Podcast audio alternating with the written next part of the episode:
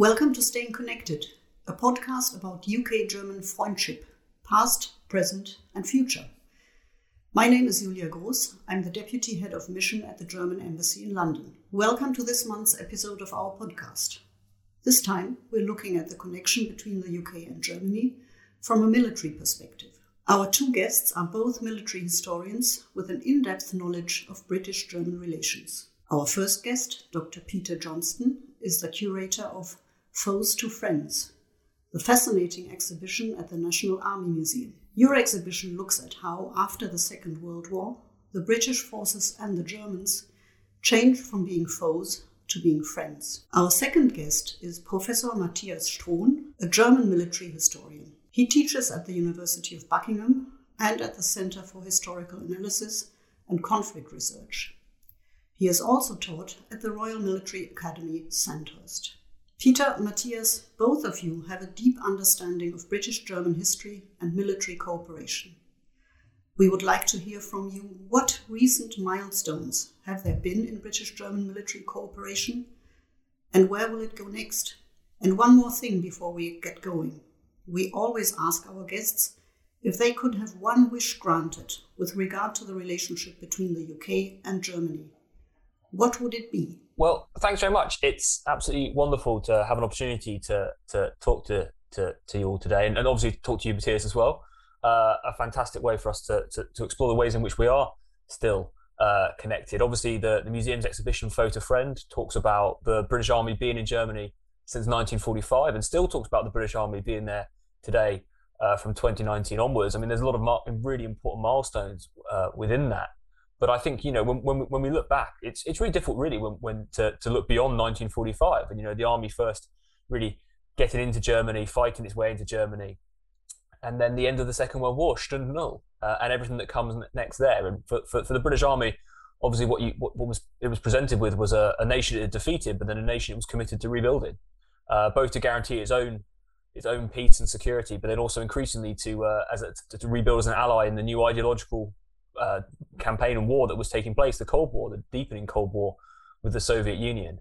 And you know, when we talk about this foe to friend, I think that really encapsulates it. And what's significant for me, actually, as well, uh, Matthias, I don't know if you if you realise this, but even the title of the exhibition, "Foe to Friend," that was actually a, a quote from, uh, directly from a, a Bundeswehr officer who had worked exclusively uh, and quite heavily with the British Army throughout his career too. So that actually ends really nicely, and I think really points to uh, how deep these these connections are. Because when we look at the history of the British Army, it's it's it's you know people expect stories of occupation. Uh, people associate the British Army with the British Empire. But Germany was never like that. Well, hi Peter. Very good to to hear you. Um, I think you're absolutely right. It's it's it's a fascinating story, isn't it? um, uh, the uh, the foe to friend and the the changes in the development. Well, actually, you might perhaps even say that if I put on my historian's hat now for a moment, that we went from friend to foe to friend, didn't we? Because historically speaking, Britain and, and Germany always used to have very good relations, not only in the, in the realm of the military. I never uh, fail to point out, of course, that it was the Prussians who won the Battle of Waterloo, um, which always gets a few uh, raised eyebrows, I have to say. But, uh, but yeah, if it wasn't if it wasn't the Prussians, it was probably the uh, the King's German Legion in La Haye Sainte in the centre of the line as well. Absolutely, exactly. Yeah, that, uh, there are so many different examples as well. Some of the uh, the most iconic um, episodes of British military history. Um, I don't know the uh, defense of Gibraltar in the 18th century, where the vast majority of troops were German. So you have this very very close link. And you can probably say, and I think we know this as military historians, that the the period of the world wars was the the big exception to the rule, you might say. And then, as Peter, as you've already said, then we go back to this this idea of the friends, and it's an absolutely fascinating development. And of course, there's one as you've also shown in your exhibition, is one uh, that uh, well is still lasting and uh, and lasted for quite a while, isn't it? Because as you say, from 1945, that's a very very long period indeed. And uh, and yes, as you show in the exhibition, uh, we are now firmly back in the friend camp, I would say. What's also remarkable is when you think about even those units who were occupying Germany after 1945 up until 1955, is is how much German iconography there is even you know the, the white back, the, the, white horse of Hanover is in several units cap badge for example, and that's what they carry, and that, and that's that's linked to it. They they carry battle honors to places where they were now occupied. You know, Dettingen, uh, Minden being the most one of the most significant ones, and Minden, of course, remaining really important today because it's where there's a, a joint amphibious unit working M3 rigs as a sign of sort of future cooperation between the the, the contemporary and modern British Army and the and the Bundeswehr too. So there are all these really deep connections here that I think that really sort of helped play into this quite unique aspect of of the British Army's history. You know, there wasn't the British Army never had a, a, an occupation or a deployment like they had in Germany. It was it was remarkable for, for so many reasons. And I think the way in which they were increasingly integrated into the local community was really significant as well. You know, yes, they lived behind the wire, they had their camps, but increasingly as the years go on and increasingly as there was greater partnership between the Britain and, and, and West Germany as was, you, you saw a closer cultural integration, you know, far more regular sporting competitions between the two. You know, the, the, the, British introduced sports and they gleefully took on the opportunity to learn to ski and move everybody south into the mountains for, for exercise Snow Queen every year, you know, where basically the, it seemed like the British Army of the Rhine would essentially take over some of the mountains and risk life and limb of not only themselves, but anybody else who was on the piece at the same time and you know the, the way in which the, the, the British and the Germans lived alongside each other and became neighbours and friends is is really quite remarkable. And, and, I just don't think when we look at the the wider history of the British Army and the wider overseas deployment the British Army's taken, I don't think there's anything like it actually. I think you're absolutely right, and it's as you've already said, it's, it's really fascinating, isn't it? When you, you can first look at the um, the official cooperation and the uh, the links between Germany, whether it's uh, political or um, uh, institutional. But of course, where it really comes to life is when you go down to the personal level. And I think that's absolutely right. And when, when I was growing up in Germany, well, I grew up in Münster, which uh, was in the, well, let's call it the British zone of occupation. And um, we had a very large British garrison there. And, and I still remember, well, first of all, of course, looking at the Brits, and everyone was always very, very confused because uh, they would always walk around in shorts and t shirts, even in the winter. Oh, yeah, they are British. That's very, very true. So that was always the first thing where you could spot them. But um, it was really interesting to see how then, as you've already said, how these relationship, uh, relationships um, developed. So, in my personal experience, to begin with, perhaps even not so much, but I remember when I was growing up and getting a bit older, and I've got an older brother, and he had a number of friends um, who were working in or serving in the British Army in Münster. And I found it always quite interesting. Then go to the barracks, have a look around, and, and just experience, as you said, this this slightly different life I'm also getting to see some of the rituals, whether it's a rugby match or whatever, which of course in those days in Germany was practically unknown unless you grew up in the British zone, and, and all sorts of other other things as well. And it was really these these personal links that brought the whole thing really to life, I would say. Whereas I have now, having worked for the British Army now for 15 years or so, I have met so many of the, in particular, the, uh, the non-commissioned officers and the warrant officers who've actually tried to serve their entire careers in Germany. And I always was very, very amazed when I was still teaching at, at Sandhurst um, to meet some of these people who walk up to you uh, and start talking to you in fluent German because they mentioned that, well, they found their wives over there, they lived in Germany for 20 years, or whatever it might be. Uh, perhaps the most well, interesting or funny event or uh, happened only a few weeks ago. So I went to Sandhurst and started talking to someone. It turned out one of the musicians, and, I, and he said, "So where are you from?" And I said, "Well, from Münster." Oh, Münster, brilliant! And he took out his phone and showed me a picture of his office. And he said, "Well, I served in Münster for about ten years or so, and still in his office today, he's got the football scarf of uh, Münster, which is not the most successful football team in Germany, but he says he's always had that in his office. So it's these personal links that really bring it to life. I find. Yeah, absolutely, and you know th- those personal links came about through through all manner of things. You know, from a purely from a functional level. You know, it, um, the, the the British. I mean.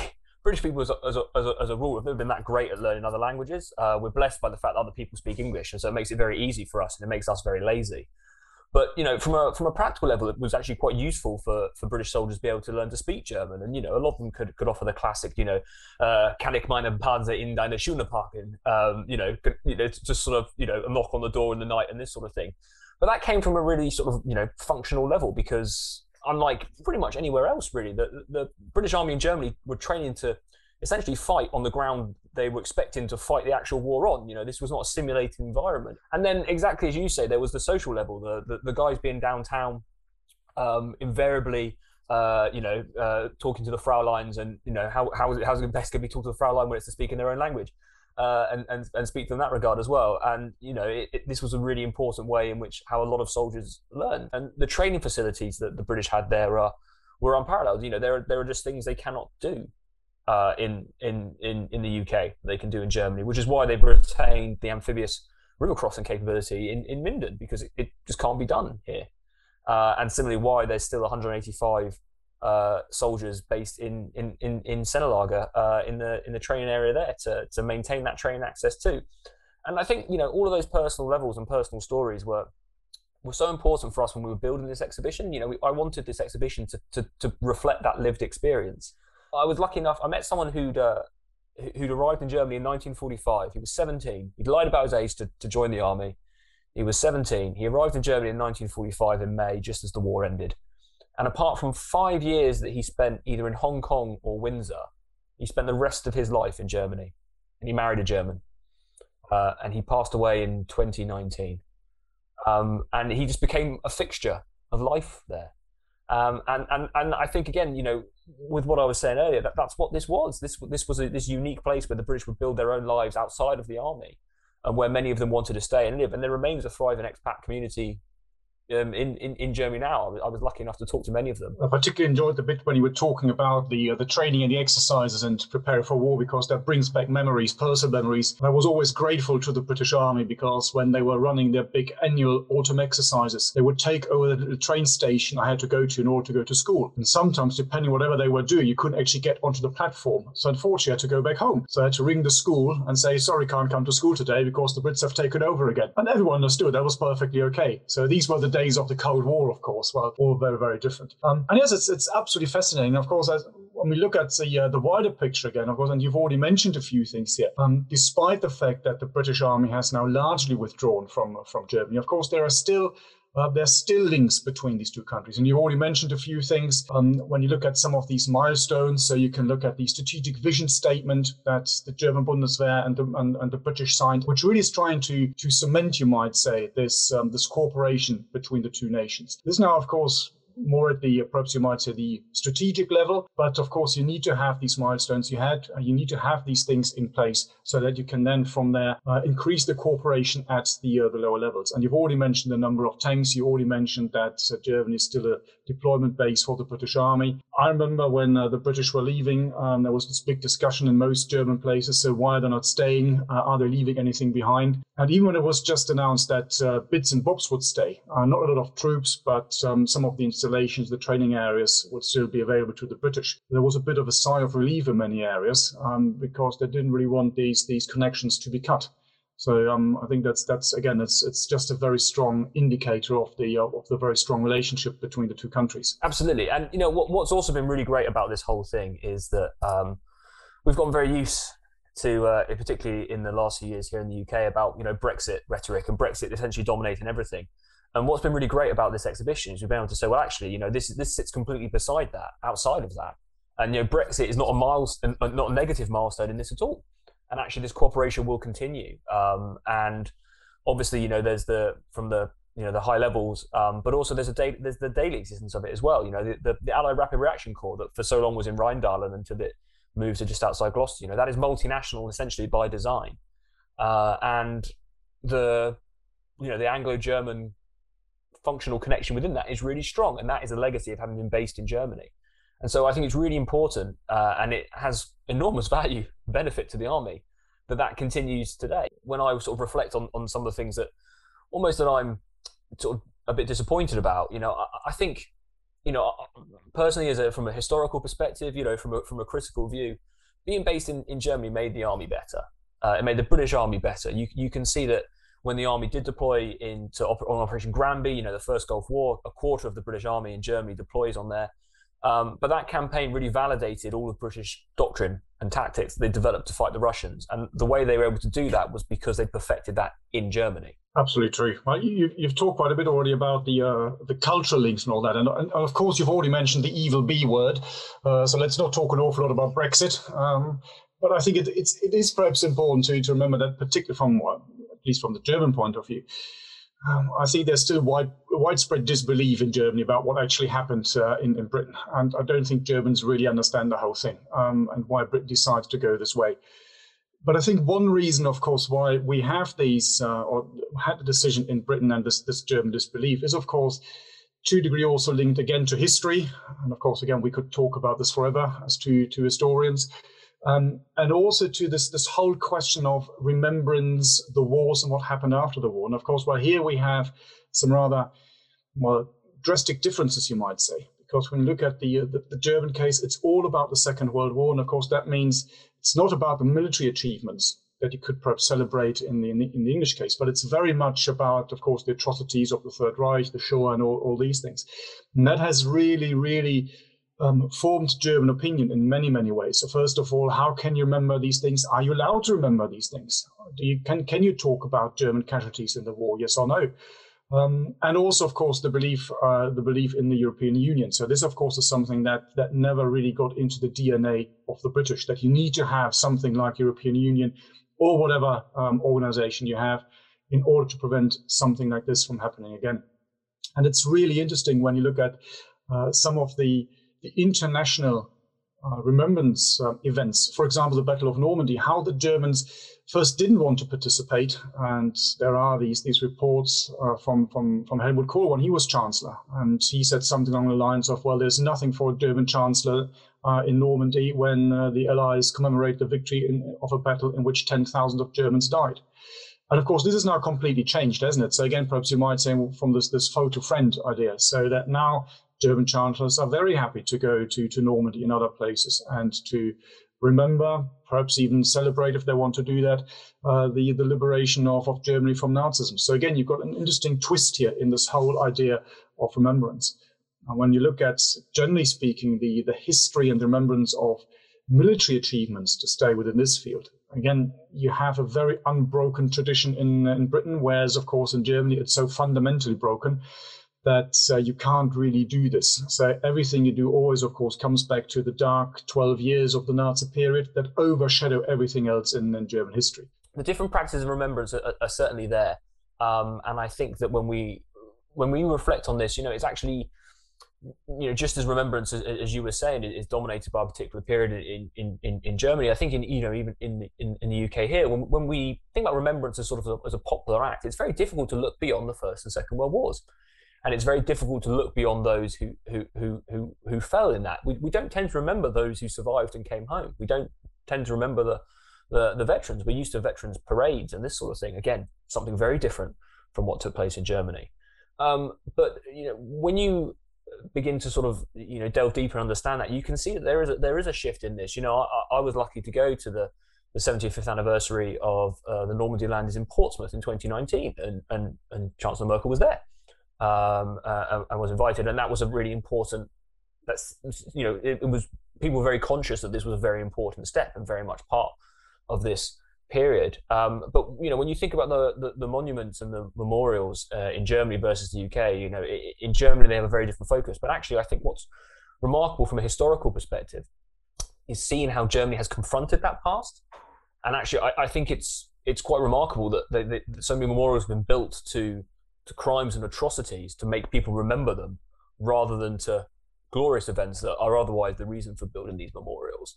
And, and that I think is is is is, is extremely interesting. Um, and you know, it, I think the way that that was done both in West Germany, but then also after the you know reunification and, and dealing with with the you know the, the latter period of, of totalitarian rule as well.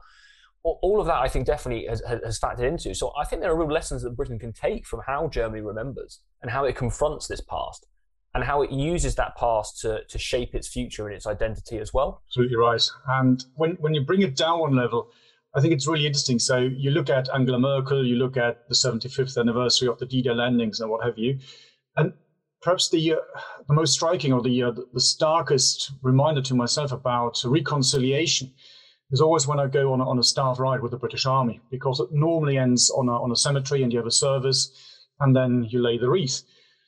And I remember going to well, quite a few of them by now, and nearly every single time, even without me asking, the British Army organisers come up to me and say, Well, would you like to lay down a wreath for the Germans? And would you like to say a few words? Would you like to play your last post? Ich einen Kameraden. And the first time they asked me that, I was basically gobsmacked. I didn't expect that at all.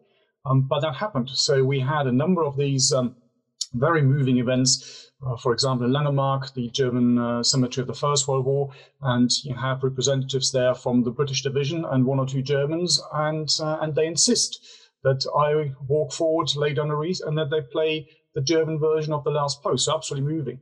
So this perhaps really encapsulates this this idea of the, the slogan of the the German War Graves Commission equivalent, Volksbund, uh, which basically means uh, reconciliation over the graves. And that's absolutely that's absolutely there, and I think it's really important that it's done, and that works really, really well. Exactly as you say, you know, the, the big political gestures can, can be really powerful, and they can be the ones who report it. You know, I'm thinking about you know uh, uh, the kneeling in Warsaw, um, holding hands at Verdun, th- these sorts of things. You know, it's not obviously just just between the British and the Germans, um, but then if you look at something like the functional level, you know, you and I were both on the the the, the British Army staff ride of, of, of 2018, and, and, and you know that was uh, multinational by by its very design, and it brought everyone together, and we talked about that, and it was very much factored into it. And actually, I think the the legacy of the British being in in in, in Germany, but also being in NATO alongside the West Germans, and then now the the, the Bundeswehr, ha, has really driven that uh, and really pushed that forward, and actually probably more so than wider British society, I would say, um, where there's there's still a bit of a, a bit of a disconnect.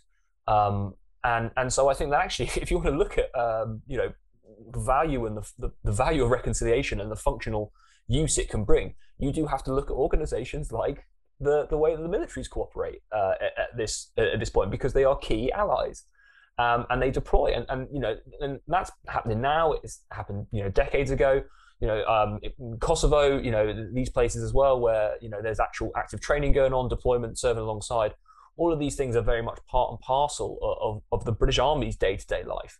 Um, and, and I think that that's really key to remember um, as we as we talk about remembrance. Uh, I think it's really key that you know the past doesn't always have to define us, and we can still you know shape our own future too. So I think there's an awful lot we could still discuss. As I said earlier, we could talk about for hours now and hours and hours. But I think one question that's also really interesting is uh, perhaps from a personal point of view. So, what what do you think, what do you wish for the future relationship between Britain and Germany? What do you think could make it even stronger, even better? What are your thoughts? These sort of of multiple levels. I mean, from a personal level, I mean, I love going to Germany. Um, I absolutely loved being able to visit different parts of Germany as part of my research for, for, for my book and for this exhibition. You know, necessarily not the, the, the more key tourist spots. I mean, I've always been fascinated by Berlin, but just moving outside of of Germany, you know, in Niedersachsen, in North Rhine-Westphalia, you know, these these parts of Germany too. Um, and, and I loved it, and I, I've absolutely fallen in love with the with with with, the people, the landscape, and, and, and the culture. You know, um, I think from one of my big regrets for the army leaving Germany is that I won't get to continue to go and visit them in Germany and spend time with them in Germany in, in these wonderful historic buildings.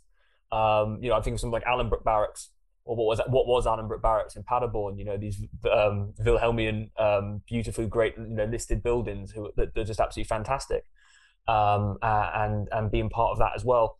But I think culturally as well, I, I think you know if Germany and, and, and, Britain have always, bar a, a, couple of instances that we've talked about, have, have nearly always stood together, and Britain's actually always been pretty successful when it's stood with Germany um, and, and, worked with, with, with Germans and other allies too. And, and, and I would I would hope that would continue. Um, you know, the physical distance between us, as, as, as, if we've seen anything in the last year, it's that physical distance can easily be, be negated by something as simple as a Zoom call.